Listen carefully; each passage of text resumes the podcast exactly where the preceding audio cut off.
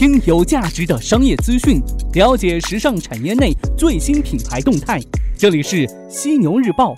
本栏目由时尚家荣誉出品。我认为认知是对事物的理解，是对信息的处理和判断，是造成人们思想差异的基础。我是广州白马服装市场副总物业经理刘杰，推荐您参加九月二号时尚家认知革命第一季广州站。我在广州正佳演艺剧院等你。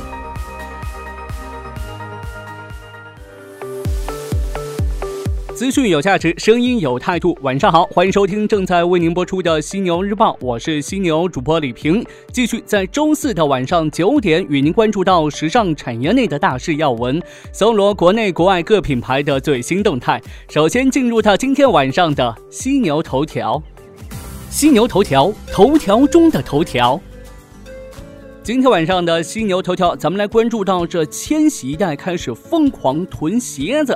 从小白鞋到老爹鞋，近几年里头，鞋子呢成为了最容易制造出爆款的时尚品类之一。艺术购物中心 K 幺幺旗下一个专门研究中国千禧一代消费趋势的专题组近日发布报告称，中国千禧一代的鞋柜正在迅速扩大，他们平均每人拥有的鞋子可达二十一点二双。那这项研究呢，主要在中国香港、上海及武汉三个城市进行，抽取了两千一百七十。名 BAT 一代。这 BAT 一代呢，是指第一批与百度、阿里巴巴和腾讯公司一起数字化成长的消费者。那把他们呢作为调查对象，在所有的受访者当中呢，百分之六十九的人出生于一九八零年至一九九四年之间，百分之三十一则出生于一九九五年至二零一零年期间。男性和女性的占比分别为百分之三十二和百分之六十八，这女性呢会稍微的多一些。调查数据显示，女性受访者平均每个人拥有二十四双鞋，那男性受访者呢则少一点儿，拥有十五点五双。不同的城市也呈现出较为明显的差异。上海和武汉的千禧一代平均每个人分别有三十二点三双和二十三双鞋子，香港的消费者呢则仅有十三点八双。在鞋类的消费上，上海人呢比其他两个城市的消费者更为热衷。除此之外呢，近几年受喜爱的鞋类的款式呢，也发生了一些变化。在二零一零年初，中国男性曾因受到蓬勃发展的韩国流行音乐文化的影响，热衷于购买韩国市场上流行的平底鞋。从报告当中也可以看出啊，在六百九十七名男性受访者当中呢，三分之一的人都至少拥有一双平底鞋，超过百分之六十二的人甚至在鞋柜当中拥有五双以上类似款式的鞋子。然而呢，随着韩流在中国发展受到一系列阻碍，再加上近几年街头运动市场的蓬勃发展，与年长的千禧一代相比的话，平底鞋对于更年轻的消费者来说已经失失去了原有的吸引力。数据显示，在调查对象当中，拥有该品类的八零后男性占到了百分之三十四，但只有百分之二十的九五后男性表示他们拥有平底鞋。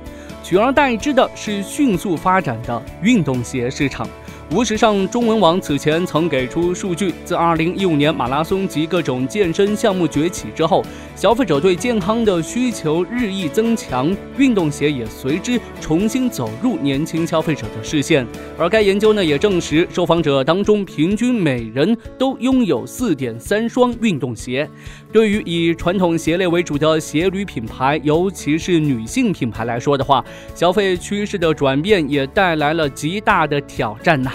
在过去几年里，中国女鞋公司百丽退市，美国女鞋品牌 Night West Holding 破产，达芙妮、千百度等传统品牌在大中华区业绩的下跌，都给了传统的鞋履品牌更多的警示，也促使这些品牌尽快的顺应千禧一代消费习惯进行品牌转型。不过呢，尽管传统鞋类品牌不尽如人意，中国千禧一代在鞋类上巨大的消费水平和消费潜能力。仍然使中国的鞋履市场呈现着良好的态势。根据香港贸易发展局的数据，仅2016年一年，中国鞋类的销售额就达到三千九百二十一亿元人民币。从二零一二年到现在，这个行业的年均增长率为百分之六，增长了七百六十一亿元人民币。而未来呢，这一数字还将继续的增长，预计到二零二一年，内地鞋类市场价值将达到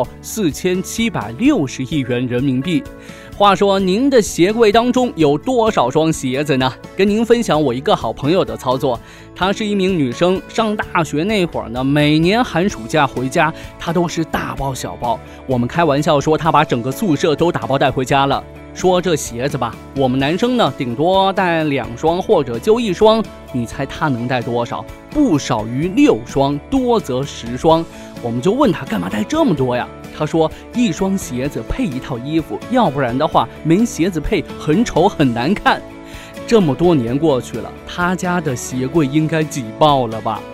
不对不对，根据我对他的了解，一双鞋也穿不了多久就立马买新的，心疼她老公一秒钟啊！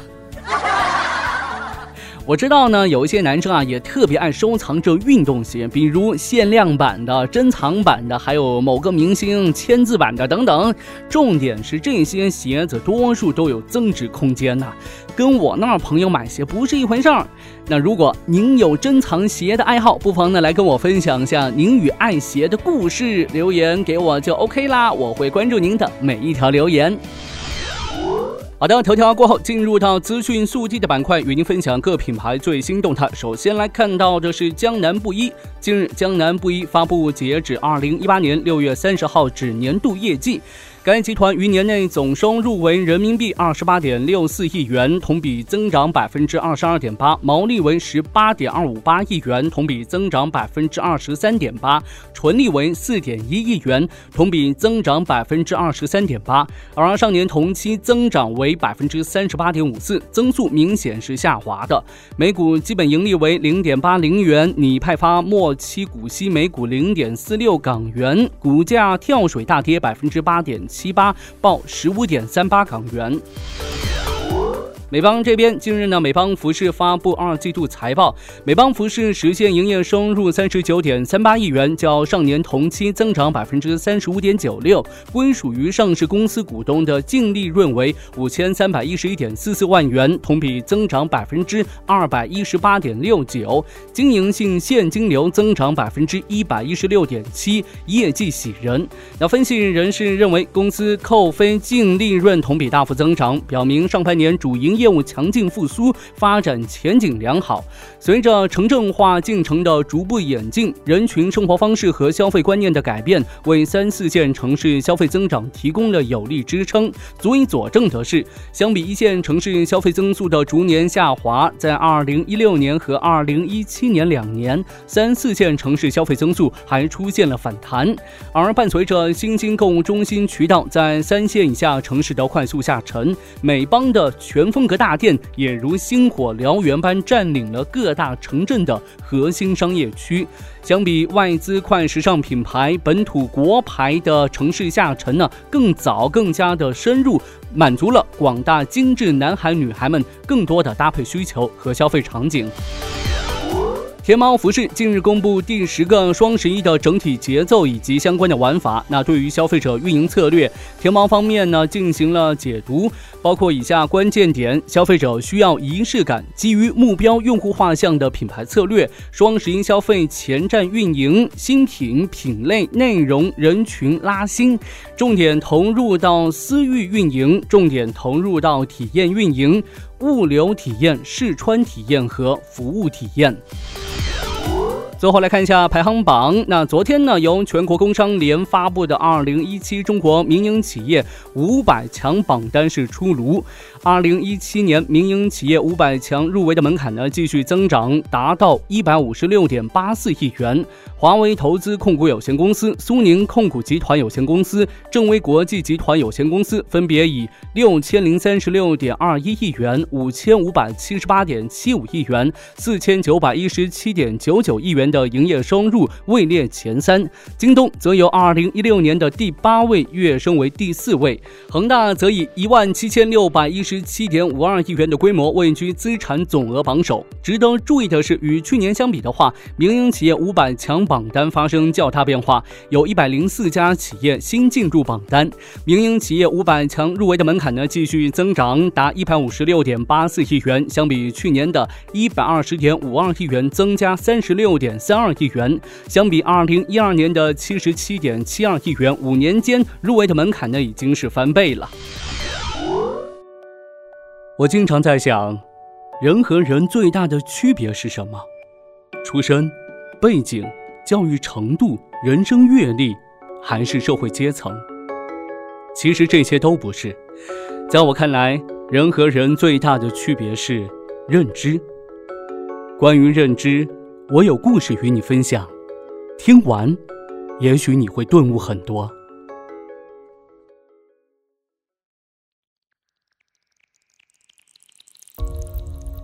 狮子和老虎之间爆发了一场激烈的战争，到了最后两败俱伤。狮子快要断气的时候，对老虎说：“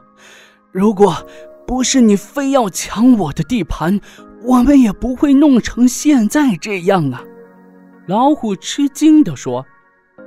我从未想过要抢你的地盘呢，我一直以为是你要侵略我呀。”相互沟通是维系同事领导之间的一个关键要素。有什么话不要憋在肚子里，多同同事员工交流，也让同事员工多了解自己。这样呢，可以避免许多无谓的误会和矛盾。九月二号，时尚家将在广州正佳演艺剧院举行《认知革命》第一季，到时候我们将会邀请三位大咖与三百多位品牌创始人，共计六百多位观众分享新知，刷新、超越，并且颠覆你对消费者、对品牌、对商业的认知。了解更多详情，可搜索关注微信服务号“时尚家学院”，时尚时尚最时尚的时尚专家的家，商学院的学院。